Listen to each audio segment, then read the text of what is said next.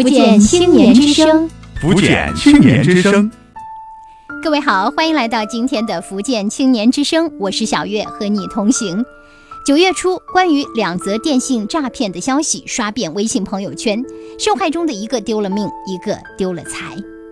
一起来回顾一下山东临沂的准大学生徐玉玉。被诈骗电话骗走了上大学的九千九百元钱，发现之后呢，他是伤心欲绝，在报案回家的路上，他突然晕厥过去，不省人事，最后不幸离世。在徐玉被骗后的十天，派出所接到报警电话，清华大学的一位老师被诈骗一千七百六十万元，行骗的手段也是电信。在这两起诈骗案当中，一个被骗者失去了生命，另一个失去了数字惊人的巨款。很多人在痛恨骗子的同时，也在疑惑，骗子为什么会得手？他们到底用了什么样蛊惑人心的手段，让受骗者就范呢？我们来说说里面的心理学名词——心理惯性，它是让人难以刹车的心理机制。举个例子来说，比如你眼前被呈现一些无关紧要的图片，在面对这些图片的时候呢，你是不需要设防的。比如看到梅花，你就抢答梅花；看到汽车，你就抢答汽车。这样几次回答下来之后，心理上的这种不设防状态就会延续下来，形成一种心理惯性。即使突然出现敏感的画面，受到惯性支配，也会一如既往的不设防，那么结果真实的信息就暴露出来了。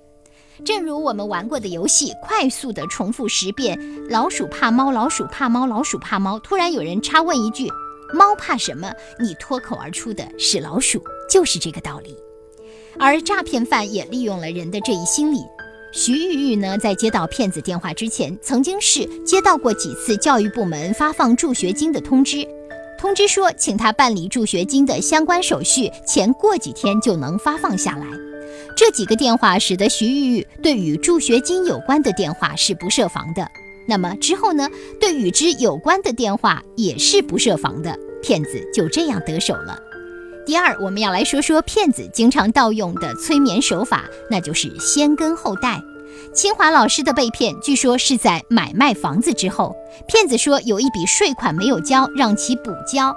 也就是说，骗子获取了清华老师的信息之后，因为开始所说的内容都是客观的、真实的、靠谱的，那么清华的老师就不会怀疑对方了。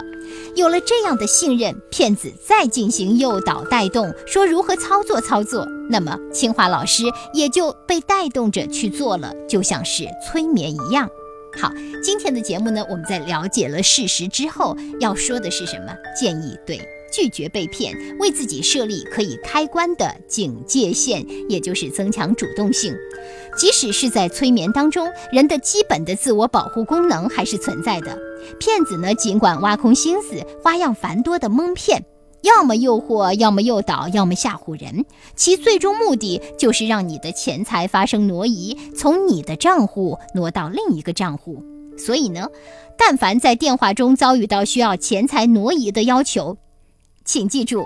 一律拒绝，坚决当守财奴，并且呢，把它设为警戒线，设为唤醒你的开关。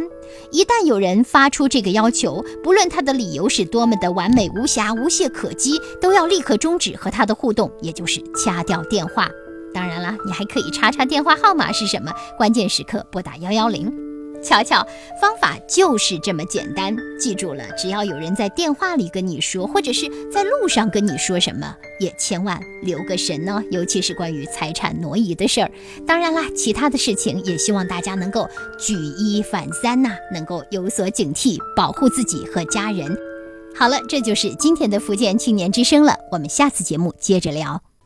感谢分享，福建青年之声幺二三五五热线是专门为青少年提供心理咨询、法律咨询、个案维权、就业创业、帮困助学的这么一条热线。青少年朋友在成长的过程中，你遇到的各种困惑和问题，都可以通过拨打幺二三五五热线来获得帮助。同时，为了让身心成长的更健康、更顺利、更美好，也欢迎参加共青团福建省委幺二三五五主办的各种中小学社区公益活动。幺二三五五，福建青年之声，青少年的好朋友。